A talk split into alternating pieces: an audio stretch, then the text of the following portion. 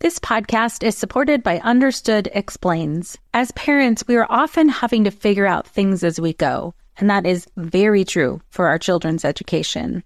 And to help you out, I want to tell you about a podcast called Understood Explains. This season is hosted by teacher and special education expert Juliana Ortube, and she discusses all the things you'd want to know about individual education plans, or IEPs, what they are, why they're needed, who benefits from them, and what to expect when you have meetings with teachers. I could have really used this podcast when my son had an IEP for speech when he was 6. I was overwhelmed trying to understand the process and what everything meant. The episode on Understood Explains, Does My Child Need an IEP?, was the kind of info that would have really helped me get the most out of the educational support of the IEP for my son. And if you need that kind of support, I really recommend this podcast. To listen to Understood Explains, search for Understood Explains in your podcast app. That's Understood Explains.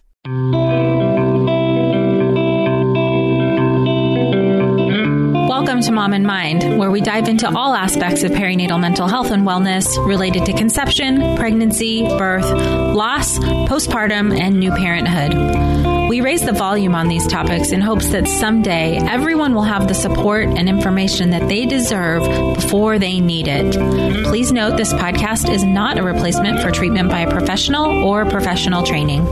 Welcome to Mom and Mind. I'm your host, Dr. Kat. We are re-releasing an important episode this week in an effort to add to the collective voices reverberating around the importance of Black lives, and specifically the lives of Black mothers. In this episode, I talk with Professor Chinyere Oparah and Dr. Sayida Peprah, who are part of Black Women Birthing Justice. They are discussing some of the research they have done in the report called Battling Over Birth. Some highlights from our discussion include the power dynamics in the birthing environment for Black women, history of sexual survivor issues, and how that might impact the birthing experience, empowering Black women in the birth space, and a glimpse into what the Battling Over Birth report recommends for all of us to be doing. Please note that some of the content in this episode may be sensitive for listeners discussing sexual trauma. Our guest, Julia Chinyere Oparah, is a social justice educator, collaborative leader, activist scholar, and experienced community organizer.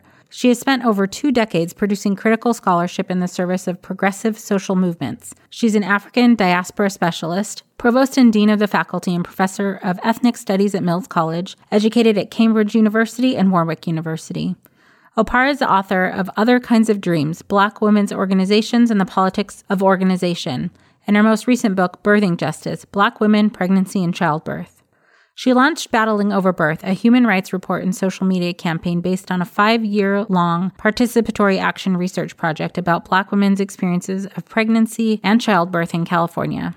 Our guest, Dr. Sayida Peprah, became certified through Dona International as a birth doula and began assisting mothers professionally in their journey of pregnancy, childbirth, and breastfeeding.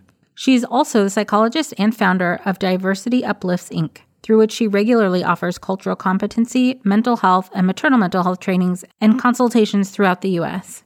Dr. Sayida is also an active member of Black Women Birthing Justice, promoting research, education, and community-based services to positively transform birthing experiences in the Black community.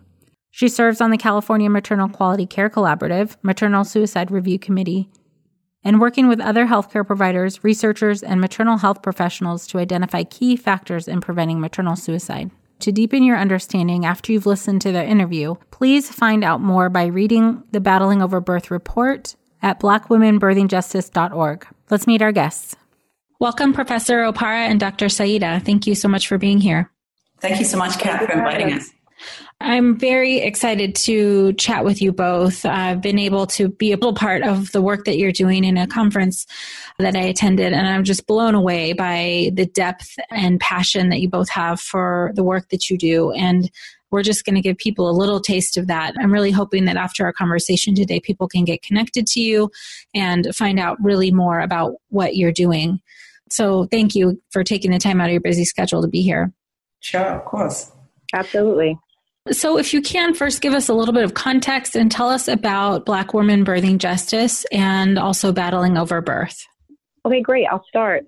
This is Sayida. So Battling Black Women Birthing Justice is a collective of African-American, Caribbean, multiracial women who've come together with this concept to transform the experience of Black women in their birth experience, to educate people on the things that we're talking about today, the challenges with maternal health, to be able to talk about negative experiences that Black women have had and other women of color with the medical field, with their pregnancies, and just to have a supportive space to discuss and also to then build on that and create more awareness in the community. Yeah, and I think that one of the things that we realized as we created the organization was that it is possible for Black women to have an empowered birth experience that's safe for them and then for their child, but too often that's taken away from us, and that through grassroots community organizing, we can really make a difference. And, you know, Black Women Birthing Justice really came out of our own lived experiences. It wasn't theoretical. I was one of the co-founders, and, you know, I had an experience myself of going through a pregnancy where I found myself getting increasingly labeled as at risk, being a Black woman, but also being what they called AMA, advanced maternal age. Mm-hmm. And then also being a Black woman, I also had fibroids, which a lot of us seem to. And then that was another sort of label. And I found myself, you know, what it felt like really being directed towards a C-section and towards having a birth that had nothing to do with what my vision was. And I was able to turn that around with the support of a really amazing midwife and doula team. But it felt like it was a close call. And my baby was actually posterior. And so, and I was in a hospital. And, you know, after I was able to push her out, after many, many hours of pushing, you know, they went out and triumphantly wrote it on the nurse's bulletin board because they said, nobody delivers the posterior baby vaginally here. You know, it was something that was like countercultural, that was something that you could actually do. But they were able to do that for me in that space and help me to just, you know, really be empowered. You know, and then I connected with another sister who's a younger woman, and she's a youth activist. And she had also a really coercive experience where she had been trying to have a home birth, and the paramedics had come over and tried to call the police on her and threaten her and felt that she wasn't safe. And it was actually her family that called them in. So we began to realize that this is so complicated, you know, that even sometimes with the best motivations possible of wanting to help and keep ourselves and our families safe, we're doing things and we're taking actions that are really disempowering women. And so we came together and we sat down and said, what can we do if this is what happened to us as two really empowered activist women right. of the age spectrum, you know, then, you know, what's going on for other Black women? And we decided we wanted to find out and we wanted to make a difference. Wow. And so how long have you been doing the work with Black Women Birthing Justice specifically? So Black Women Birthing Justice started in 2011 with some fairly informal meetings in mostly my living room, and we still meet in mostly my living room. So grown a little bit since then and done a lot of work. But also towards the end of 2011, we started this research project, which we called a research justice project. Because we believe that research, as it's been done traditionally, has taken the control and power away from the communities that are actually being researched and right. expert researchers who oftentimes don't know a great deal about what our lived experiences are and tend to see us as numbers and statistics rather than people. And so through a research justice lens, it's about actually the people who are being directly impacted by an experience, having the tools, becoming the researchers and doing research and putting the information out there to make change in our communities. And so we started this research project, which then, you know, after 5 years, we were able to start writing it up after having connected with over 100 African-American women in California. And Sayida, I don't know if you want to talk about the experience of doing sharing circles, because we actually didn't do the traditional research methods, but we actually brought people together in really beautiful spaces to share their experiences. Yeah, I would love to hear about that.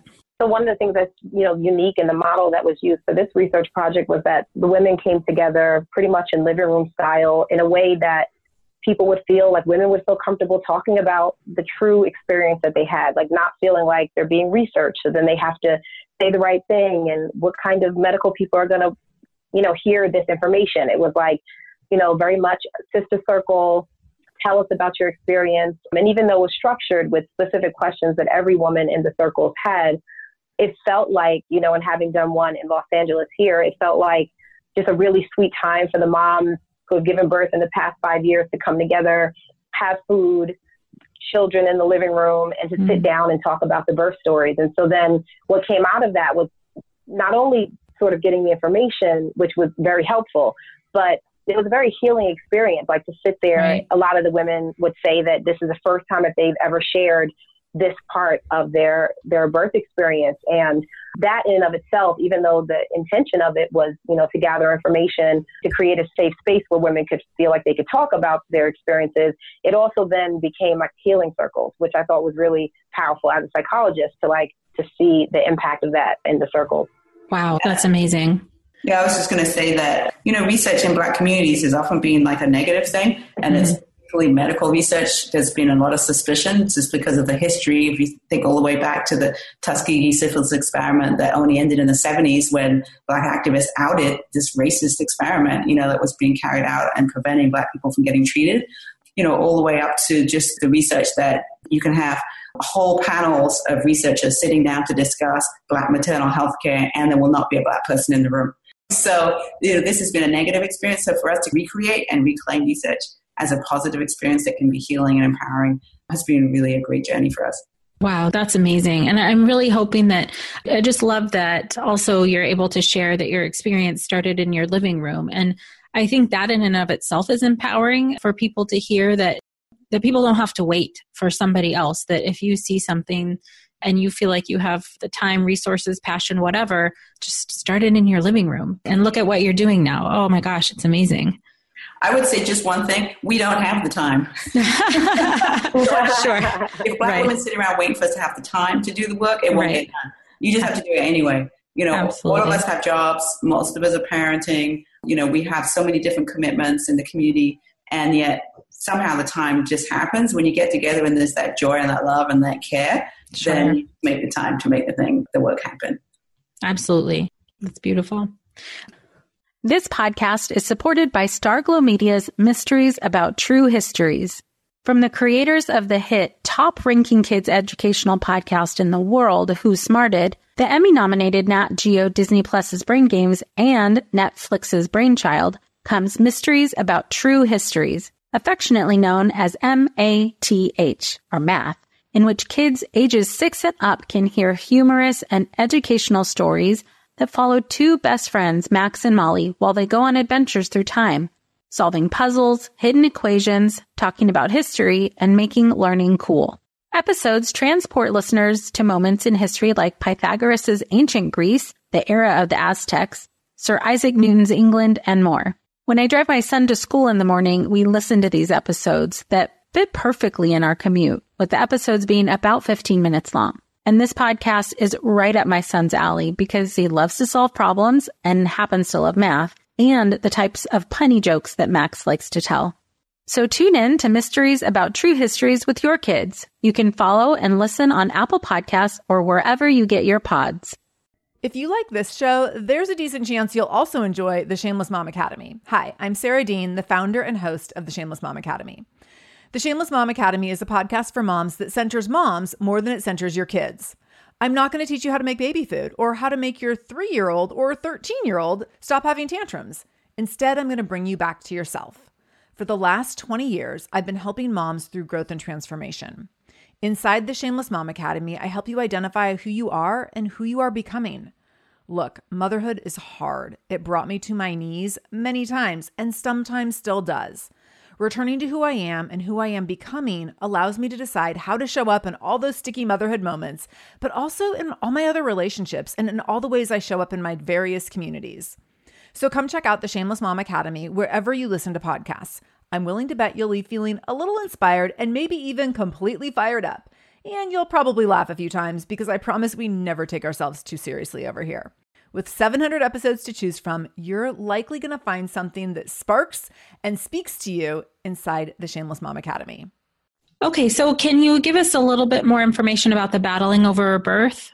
Yeah, so Battling Over Birth is a human rights report that brings together these 100 women's stories and really begins to unpack what were the common themes, what were the common threads, what were the experiences that women had that were really negative, but also what were the experiences that were empowering that we want to see health providers and birth practitioners replicating, and also community members.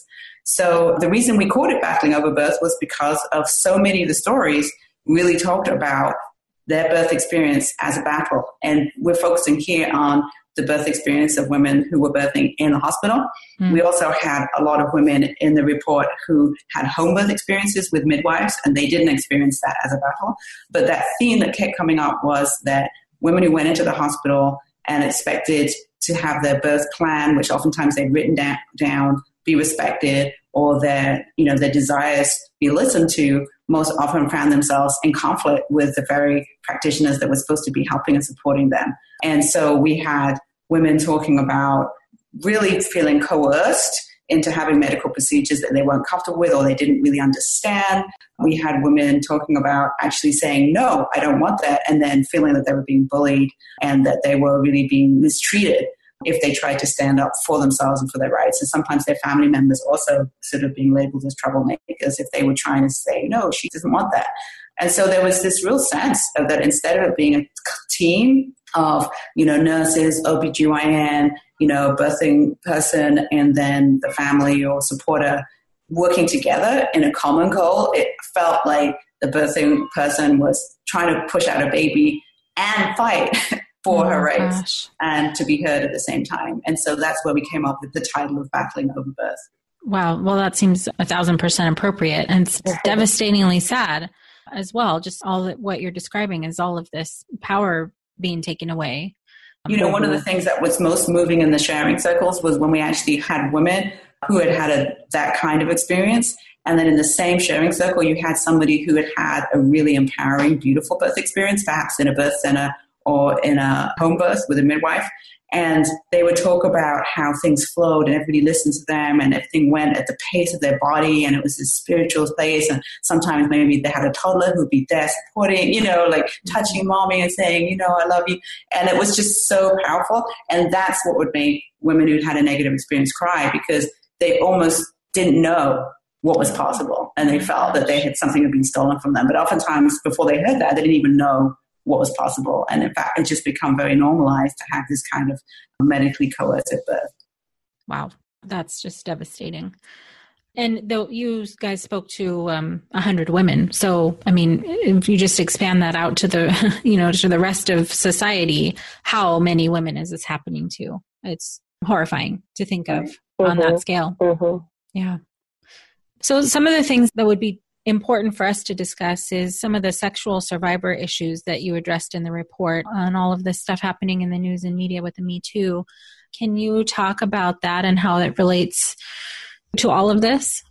Yeah. So what's really sad about all of the things that we're talking about, the sense of disempowerment, birth being having traumatic elements to it, and not just in the natural sort of flow of, you know, ebbs and flows of pain sensations, but that there is a real experience of being victimized and being put upon, is that women who are sexual survivors and other trauma survivors are now experiencing birth as like a re-traumatizing experience and a triggering experience. And so that just has like, you know, a level of, unfortunately, like leverage to the level of trauma that they have that's really unfortunate. But what's interesting too, I think, is that even women who don't have a sexual assault history or who aren't survivors of formal past trauma, they also are now experiencing birth as having really traumatic elements and feeling victimized. And some people have described it as, I felt like I was being raped. And so, you know, what I'll say about that is really, you know, the sense of disempowerment is, you know, really the connection between, you know, sexual assault and other kinds of aggressive traumas. And that sense of, you did this to me and I don't have the power to either say it.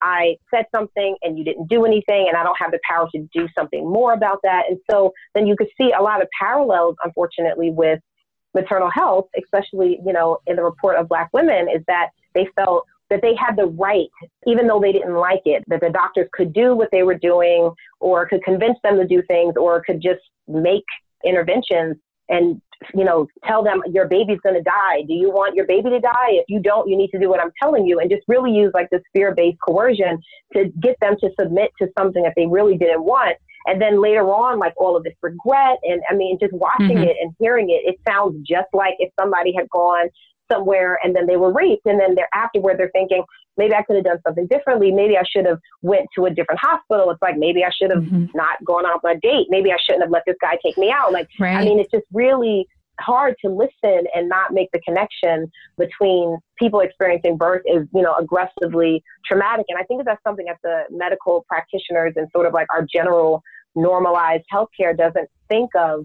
Like fear-based coercion is getting someone, especially in a vulnerable position, legs open, naked, exposed, in, you know, an intense amount of body sensation, right? Sort of out of it emotionally and focus-wise, because contractions are bringing you back to focus and you're, you know, so you don't even have all the wherewithal to make a decision, not just the decisions, but you don't have the wherewithal to fight with someone who's trying to get you to make decisions that they are not maybe telling you all the information about, or, you know, and just that the whole approach to it is just very traumatizing. And then if you add on top of that, people who've experienced trauma, who oftentimes, you know, like what we know in like mental health community is that they may be less likely to speak out against, you know, for themselves and against, you know, what they feel like is oppression, because they don't feel like they have the power. And so then you kind of couple that with a situation where a person would abuse that power to just, oh, I want to get home to my game. We can make this a quick birth. So we could do this augmentation and that augmentation.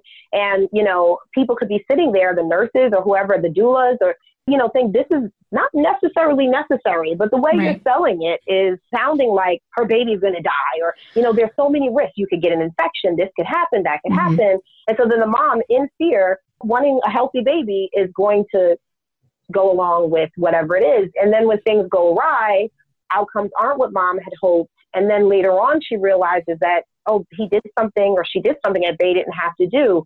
It's just such a feeling of being taken advantage of, and so many remnants of sexual assault that it's alarming. Yeah. So as you guys have been talking through all of this, I'm just thinking of the ramifications, the implications, what all of this means for not only in those, I don't know, several hours, couple of days, but after that. I mean, this is not just like a thing that happens and then you just go on your merry way. This is deeply impactful and potentially scarring for a long time. It makes me wonder about the level of stress that, you know, potentially they're already carrying from just dealing with this type of medical system, racism, issues with whatever, what they're dealing with society in general, and then just having this load, this other load being put on them. What is that doing to their health, their mental health? So, well, yeah, I was going to say that, you know, I'm a survivor myself, and I'm also a person who's given birth in a hospital, right? So as we talk about this, I just always think about how important it is for us to speak from a sort of survivor-centered space that really looks at how we're not just victims based on experiences that may have victimized us in the past, whether that's as a child or as an adult, and that we do have the possibility of changing the narrative and changing our experience. So I just sort of really want to insert that, that, you know, even as we talk about some of the more traumatic experiences that women have had and the ways in which that's layered on top of past trauma and can be just another layer of post-traumatic stress, there's something that we can take out of this, those of us who are survivors, which is that we can do it differently. You know, and so, you know, one of the most common things that we heard about a lot was, you know, OBGYNs, nurses coming in and saying, well, you know, after just basically going ahead and doing a vaginal exam, either just saying something very quickly or just not saying anything at all and just going straight for it. And so, you know, we had women talking about, well, this is one of the women actually, a quote, she says, why are you touching me? What's your name? Could you introduce yourself before you start feeling me up? Can you tell me what you're doing? You know, so that sense that somebody literally is going to come and touch your vagina without even you knowing what their name is, right? But if we are knowledgeable about this and we've, you know, engaged with the report and we've had conversations with our birth supporters as we go in, we can know that we're not going to accept that. And we're actually going to say in advance, before anybody touches me, I want them to introduce themselves and ask permission. And just by being in this hospital room doesn't mean I've given permission to everything that they want to do at an event. Each touching has to then be another event of asking permission. And that was something that I had an experience of, that I was actually able in my birth experience to tell everybody who was in my circle that I am a survivor and that this could be triggering for me and that being touched could create a sort of hypervigilant stress reaction for me and that if I wasn't expecting it and that could slow down. And, you know, and Sayida can talk more about this, but this can actually slow down the natural physiological process of birth because you're not supposed to be in a state of physical hypervigilance, you're supposed to be in a state of flow and relaxation, you know? And so, you know, I was able to tell my whole team that it's before anybody touched me, they had to say, I'm going to touch your, can I touch your, and I definitely didn't want anyone whose name I didn't know touching me. Period. No one could walk in the room and just go and examine me. And people were able to keep to that, you know, and even at the point when things got a little bit difficult and my baby's heart rate dropped, which of course is that crisis moment, which everybody is really, you know, very aware and worried about. And so that would tend to be the moment when all the rules would go out the window, right? All the ground rules would be established. So my midwife in that moment, she wasn't able to keep saying, I'm going to touch this, I'm going to touch that, because she just had to really be in the moment. But then my team was able to say, she needs to touch your thigh now, she needs, right? And so they continued that. And I came away from that experience actually feeling an enormous amount of healing around my trauma, because for me, things were different that time around. I was able to say no and to say, this is what I need, and to set boundaries. So I think that's the other piece, is that it can be something that we go through that can be re-traumatizing. It can also be something we go through that we actually can find our power in that. And that the more we collectively as a community talk about this and really talk about, you know, issues that a lot of Black women a lot of times don't talk about in terms of being survivors, the more likely we are to have, you know, a positive experience. That's incredibly powerful. I'm so glad you had that reparative experience and this amazing advice too that you're describing. I mean, most people don't think to say, you know, like you said, you go into this hospital room and it seems like people are just going to do what they need to do. But to give empowering advice and information like this, that, hey, I need to know your name and you got to ask permission, is for some people has never crossed their mind, or may potentially they haven't felt like they were allowed to do that even. Right. I mean, it's kind of amazing that there's no other place in life where some stranger could come up to you and put their fingers in your vagina. Oh, my gosh. Right? Yeah, this is not something, but somehow we go to the hospital room and we put down all our expectations of how we should be treated. And it's like, it's a space, it's a human rights free zone. Right. And that's not true. We actually do get to say that. So, So, you know, it's also interesting too, no, because it's also, there's no other place a woman would experience so much direct trauma, like, or her power being taken away. Someone, you know, there was a case where the doctor, without prompting or giving any, you know, forewarning, you know, reached in to start pulling out the placenta of a woman that had just had her baby, and she's screaming and saying, no, I'm hurting, can we wait, can you pause? And, you know, things like that happen, not just, oh, that's a random thing that happened once in the course of medical care, like that type of, you know, going in, doing episiotomies without permission, doing, you know, this is also the space where it's the only time where that would happen. And then you'd walk away and be like, everything worked out okay. And so they never mention it and never report it, and never that person has to face, you know, any accountability for having, you know, taken such action. So, this also, the comparison between the Me Too movement is so interesting, because what's similar is that, you know, in that movement, women initially didn't feel empowered to say anything. And then at some point, somebody said something. And then somebody else said, oh my gosh, that happened to me. Wait, that happened to me too. He did that to you. This, and then now you get this flux of women telling their stories. And it's a very similar thing to what's happening right now, I think, with birth, is that women are sitting together and saying, this happened to me. And then hearing it and hearing somebody else say it, if you feel how traumatic it was, and then you think, oh my goodness, well, this also happened to me. And so now there's all these stories being shared, you know, about women's experiences in this way, very much, you know, like the Me Too movement, which is very interesting that there's that comparison. Yeah. In terms of how this is affecting women's mental health. Well, you know, psychologically, and you experience something that registers as traumatic to the body and to the mind, but you don't have whatever the capacity, whatever it is, to mitigate that and to handle it, or to speak up, which does happen, but it be shut down. Then, you know, and I hear these stories of women sort of like having almost like a repetitive thought about what happened in the birth. So the way we would experience people who have trauma going back over the car accident and going back over the rape scenario, I'm like, well, what could have been done? And what did I do? And you know, I'll hear women sort of recounting the traumatic story and trying to sort of work it out, but then all by themselves with nobody else to sort of triage it. And if they're fortunate enough to have had a doula who then can say, yeah, and this is what happened, because you're also not completely focused on everything. And so maybe there's some elements that you don't remember, which is very similar in that kind of way to, you know, sort of like the standard trauma. So I think just that experience of trying to rectify what happened in a birth over with no resource and no ability to do something, which is, I think, what the circles and what, you know, Battling Over Birth and these types of efforts have done in our community is there is something you can do. There is a conversation we can have. There is ways to make sure this doesn't happen again to other women, or other women know that that this is wrong, because a lot of women just think that this is normal. And so I think, you know, the reoccurrent thoughts about the birth emotionally, obviously then if you experience something that's really traumatic and overwhelming and unresolved, you're also now trying to breastfeed a baby. You know, your body goes through stress, you know, the hormones and the changes and the chemicals in the body don't match up with the ones that you need to produce milk, right? Like, so in order to be calm, to produce milk, you have to have, you know, a sense of calmness, a sense of safety. The body in hypervigilance is not going to really process what it needs to recover from birth and to produce milk if you are stressed and anxious and feel guarded and feel uncomfortable. And now you just really want to get out the hospital, or you really just want to, you know, now you just, you know, and so the impact of that, I think, is something that, you know, I wish, you know, we could even, like, all these studies in the world that I love to be done, but that's something so specific that I think to look at. Okay. And then just, you know,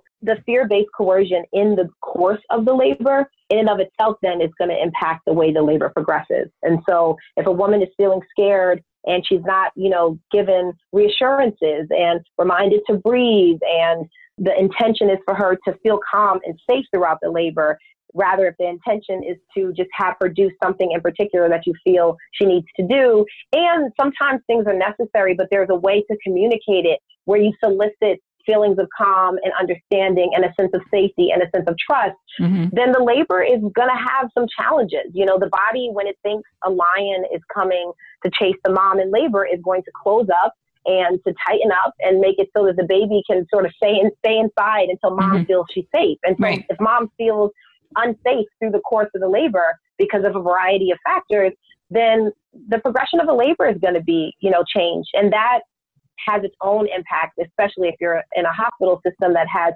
timelines and, oh, after 12 hours, they need to do this. And, well, mom hasn't progressed in 5 hours, so that means this. And it's not taking into consideration the impact of the psychological and the stress level in the environment that's being created by the medical system that's saying mom needs to hurry up and progress. So it's like, give her Pitocin or give her whatever it is, you know, where you would see birth where mom is in a different state of mind, that there can be a level of progression. And if there is some waxing and waning of the labor, because there's not this agenda that it has to look like a certain kind of way that's standardized, which then puts a lot of pressure, then mom is able to work through her labor as she needs to, under the care of people who know what is healthy and what is needed, you know? And so it's not to take away from that, but just to really create a condition where a birth could occur and is natural and as vibrant as possible. Yeah, I'm just sort of thinking too about how unsafe that makes everything for the mom and the baby, just having a high level of stress. And unsafe is kind of a mild way to put it on some level. Well, one of the things that was really eye-opening, I think, in doing this research was finding out how postpartum depression was really connected to the birth experience. Oftentimes, we tend to think about postpartum depression as just hormonal. And in fact, that just is often put in there as if it's sort of minimized, right? It's almost just natural. It's going to be expected. You don't have to take what she's saying too seriously because it's just hormonal, right? But actually, what we found was that there was a combination of things that were related to birth trauma, as well as race and class and the situation that people were living in, whether the housing situation wasn't adequate, relationship challenges, and even violence in relationships, that all were combined together to create these really toxic environments for women who were bringing home a new baby. And that was really one of the challenges, was that for Black women, that's a sort of taboo, that, you know, Black women are supposed to be strong. And we discuss what came up time and time and again was this strong Black woman syndrome, the idea that it was a weak thing to say that, you know, I'm depressed or I need help or I can't cope, and that women felt they just had to pull themselves together and get on. But if they weren't able to do that, then they just had another layer of shame and self-judgment that went on top of the depression that they're experiencing. And so, you know, I think that was one of the things that we realized, is that we needed to really speak out about the fact that Black women do experience postpartum depression, that when you have this combination of racism and economic challenges and relationship issues and maybe birth trauma, you know, it's normal and natural for you to be going through a lot of difficult emotions, and that can actually push over to depression for some, but not all women, and that reaching out for help is just a strong thing to do, and it's not weakness. And so that was something that was really powerful for us to get those stories. And, you know, we even had a woman who shared a really tragic story about how she just was talking a lot about how terrible she felt to family members, but everyone's like, well, I've got work, you know, I can't help you, you're just going to have to pull it together. And she got so desperate that one day she actually pulled the blanket over her baby and the comforter, and just literally walked out the door when the baby was crying. She just couldn't cope, and she felt like she was in an altered state, like she was a zombie or something, that she wasn't present, you know, she was just had gone over some edge. And then something happened and she snapped out of it, and she realized what she'd done, and she ran back in and she rescued her baby, who could have been smothered to death, you know. So this is really, really serious, that you know, when women are going through this multiple traumas that do with racism and what we're living in today, as well as what happened in the birth experience and what's happened in the past, that it can have really, really serious mental health impacts that could have a long-lasting impact on the woman or the parent and the child. Lynn, this time of year, parenting can be such a flusterclucks. You've come to the right place. I'm Lynn Lyons, and I've been treating anxious families for over 30 years. I'm Lynn's sister-in-law and co-host Robin Hudson. Join us for Flusterclucks, a podcast for parents who worry. Wait, that's everybody. Yeah, these last few years have felt like one long anxiety attack for so many. Why do you think parents are always surprised that a podcast about anxiety relates to them, even if no one in their house has an anxiety disorder? Well, worry is human. Everyone does it. And anxiety shows up when we face uncertainty. All the parenting tips you've taught me have been essential. I love to break it down into skills we need to manage worry in our families. We've covered so many topics: depression, burnout, meltdowns, perfectionism. Don't forget scary mothers-in-law. Right, but of course that's not my mother-in-law. Because that's my mother. And a listener. As a psychotherapist, I like to teach parents and kids how to respond to everyday moments in healthy ways. Managing anxiety really can be taught. It really can. And I'll even tell you what to say. We talk about serious stuff, but without being too serious. Anxiety wants everything serious. Anxiety doesn't stand a chance when we're laughing, even about the tough stuff. I'm Margaret. And I'm Amy. And together we host the podcast, What Fresh Hell, Laughing in the Face of Motherhood. Margaret, I would say you're sort of a where are my keys kind of mom. Correct. Sometimes a where are my kids kind of mom. Well, you're, Amy, more of a we were supposed to leave 35 seconds ago mom. I mean, touche. In each episode of What Fresh Hell, we come at a topic from our usually completely opposite perspectives. I bring the research. And I bring kind of the gimlet eye. Like, is that research really going to work, people? And almost 10 million downloads later, we're still laughing. We also talk to experts in the parenting field, plus parents with stories we can all learn from. We make each other laugh, we challenge each other's assumptions, and we have what we think is the best parenting community on the internet. Check out What Fresh Hell, Laughing in the Face of Motherhood, wherever you listen to podcasts.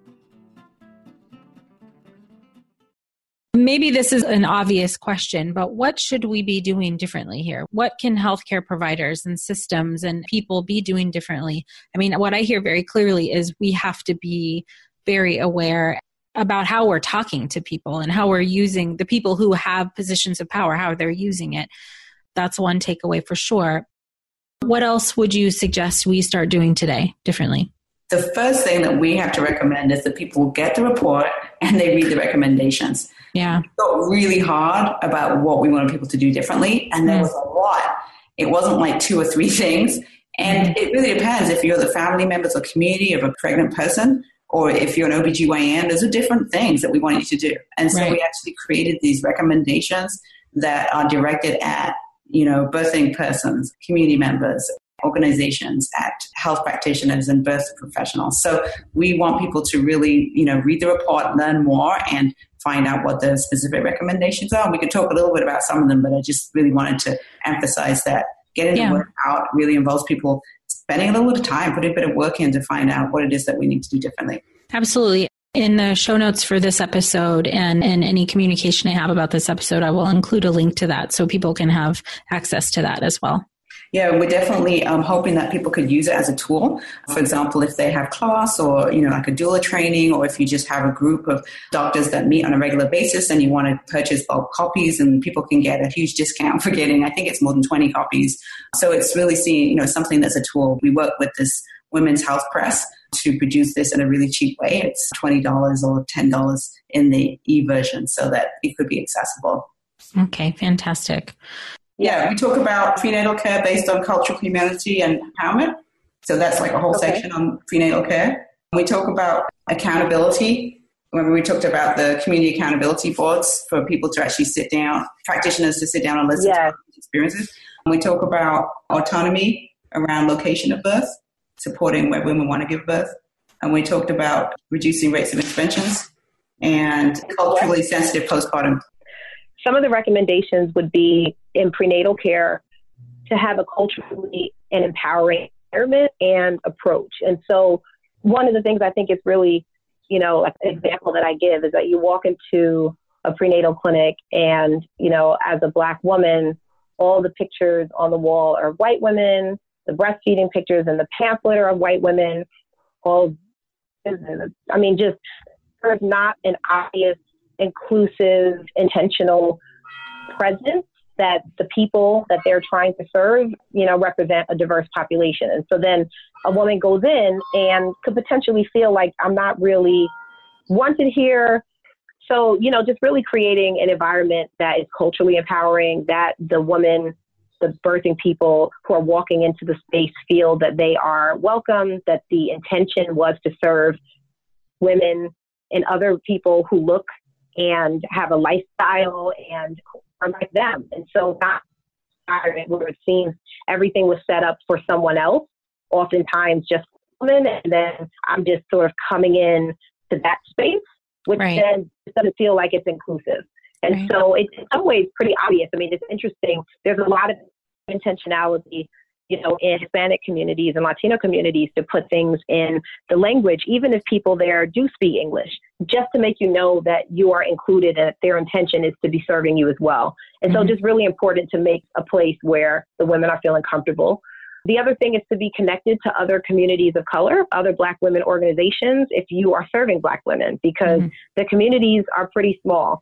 A lot of times people are going to know each other, and also they're going to, you know, feel connected to someone who's given them a referral from an organization and a medical center and a prenatal clinic that serves women that they know, okay, this is an ally basically in the community. And so that's really important to make those connections in the community.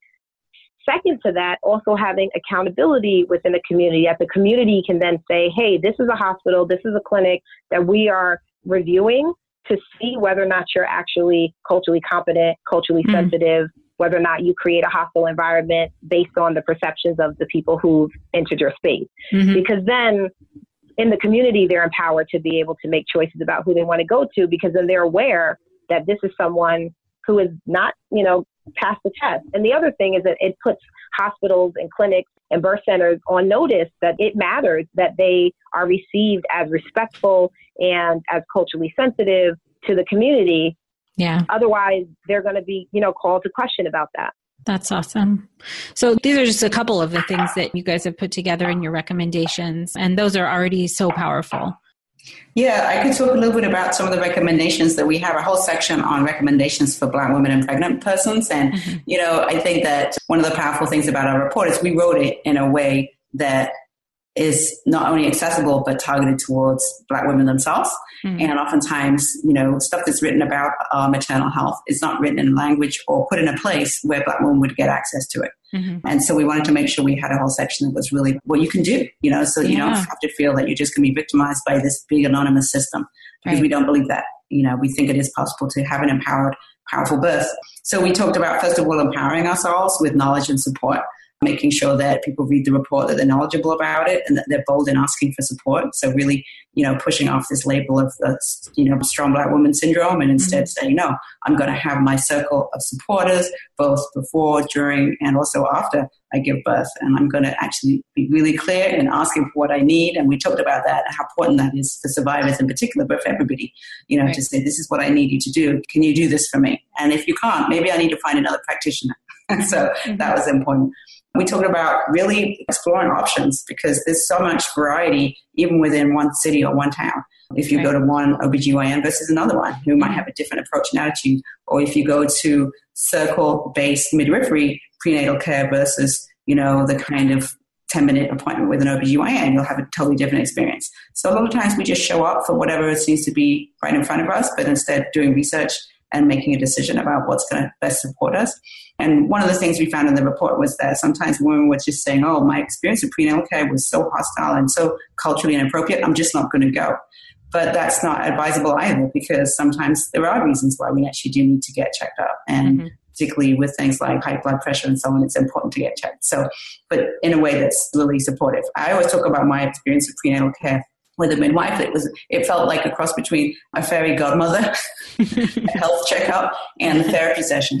That's awesome. That's what prenatal care should feel like. Yeah. Or something like that anyway. Absolutely. I wish I had that. Wow. Yeah, that sounds amazing. And then we also talked about really exploring the range of strategies to pay for a birth experience that honors you. Oftentimes we think that's a luxury we can't afford, you know, paying for birth. We say, look, if I'm going to have any money saved, it's going to go down for, you know, maybe I'm going to have a bunch of stuff I'm going to buy for the baby, or I'm going to put it down in some kind of fund for, you know, preschool or something like that. But actually that first experience is so powerful and important for both the mom and our ability to parent and for the child. So not thinking that it's not important. So for example, you know, I paid, I think, $1,000 for my pre, during, and after doula care. And that felt like a lot of money at a time when, you know, I felt like I needed to buy a lot of clothes and stuff for the baby. And actually what I did is I didn't buy any of that stuff. I got that from friends through my church. And it was so worth the money I spent on getting the support I needed. And in fact, I do believe that if it wasn't for her doing these pressure points on my back when I was having back labor, I do believe I would have had a C-section because the pain was intolerable except when she was doing the pressure points. And she had to keep them up for about 10 hours too. So just thinking about what's it worth spending money on, and maybe we don't go to any of those baby superstores. I'm not going to mention the names, but we just don't go, you know, and we ask people to donate instead towards having a powerful birth experience. And then we also talked about really thinking carefully about home birth center or hospital birth, that you don't have to just have a hospital birth just because maybe your family members think you're a hippie if you don't, you know, but you can just really make some choices. And there's plenty of Black women midwives out there, and there's plenty of Black women who are having home births and having birth center births. And so you really can have those options. And some of them will, some of those birth centers accept, you know, Medi-Cal, and, you know, it doesn't have to be an expensive thing. So, you know, there's more options than we often realize. And then really just really realizing that we can have, you know, an unmedicated vaginal birth if that's what we want, you know, and that's not for everybody, but it is something that we can have. And just because, you know, people say, oh, it's too much, you won't be able to cope, or, oh, you've got fibroids, you know, it's going to be a difficult birth. Don't listen to that, you know, listen to your own self. And for me, you know, it was important for me to be present when my baby came out, and for my baby to be present and not drugged, and for us to connect and bond, and for my baby to be able to just immediately find a way to my breast and nurse. And that's something I wanted and I was able to have. And so anybody who feels that that's something that they want should be able to have that. And it's not something that we can be turned away from. That's incredibly empowering. Well, one of the things that we really found is that there's so many negative messages in society, but specifically in Black communities about breastfeeding, about what it'll do to your body, you know, about it's nasty to do it over a certain age, or it's just nasty to do it. You know, a lot of young Black women, you know, they just get these messages that it's just not something that's nice to do. And I think a lot of it has to do with that intergenerational trauma of having to nurse white babies during slavery and just somehow it feeling like a nasty thing. And it's just clearly not. And I use that word because that word came up so many times, particularly with younger women. And so we really want to, you know, spread the message that there were so many women who we interviewed who had amazing experiences of breastfeeding, and, you know, really kicked, you know, that stereotype that it's something that you can't do, and they were breastfeeding in church and when it's supposed to be a place you can't, you know, or they're breastfeeding, you know, in public transit or at their workplace, and that they were just claiming space and really doing that as powerful warrior moms, you know. So we also wanted to put across that message that we don't have to just go down the formula road just because that's something that maybe our families have done in the past generations, but we can actually start out with doing something new. Yeah, I want to add to that too, that it's very much like an opportunity to take your power back. I mean, had you have a beautiful experience in the opportunity that you wanted in your birthing, it's also just, you know, beautiful and nurturing and bonding.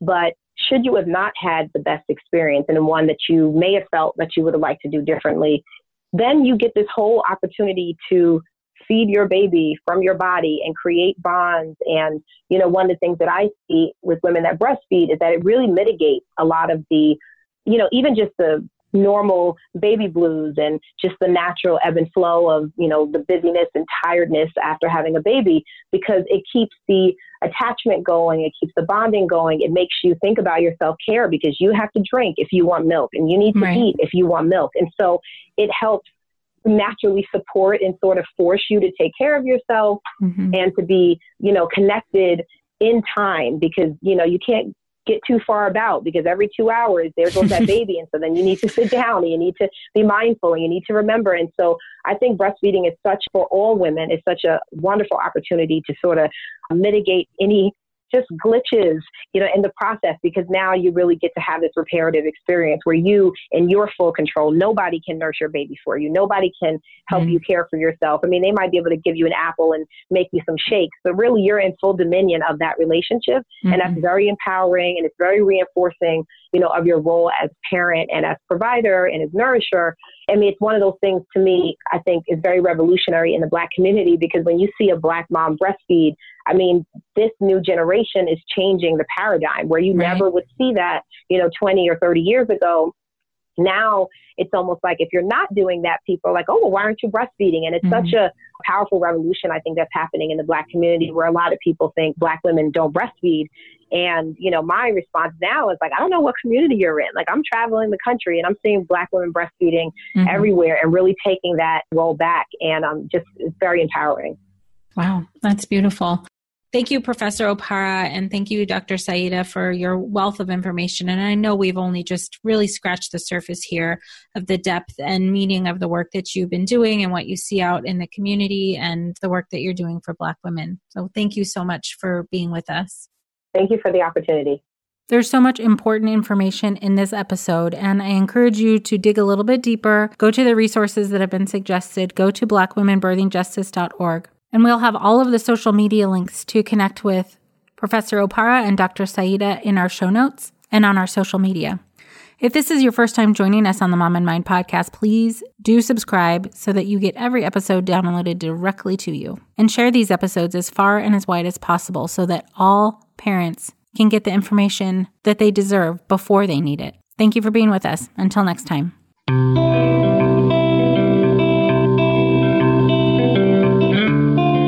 Thank you for joining us today. Please share this podcast. Together, we can support moms and families so that no one has to deal with this alone. Come connect with us on Facebook and Instagram at Mom and Mind. Well, hey there, busy mama. Are you looking for ways to make your life easier, your home less chaotic, and at the same time, add more joy to your life?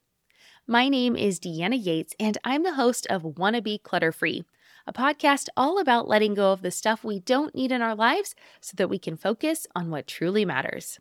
Don't worry, I'm not going to tell you to throw it all away or make you feel guilty about keeping something you love, no matter how many other people don't quite understand it.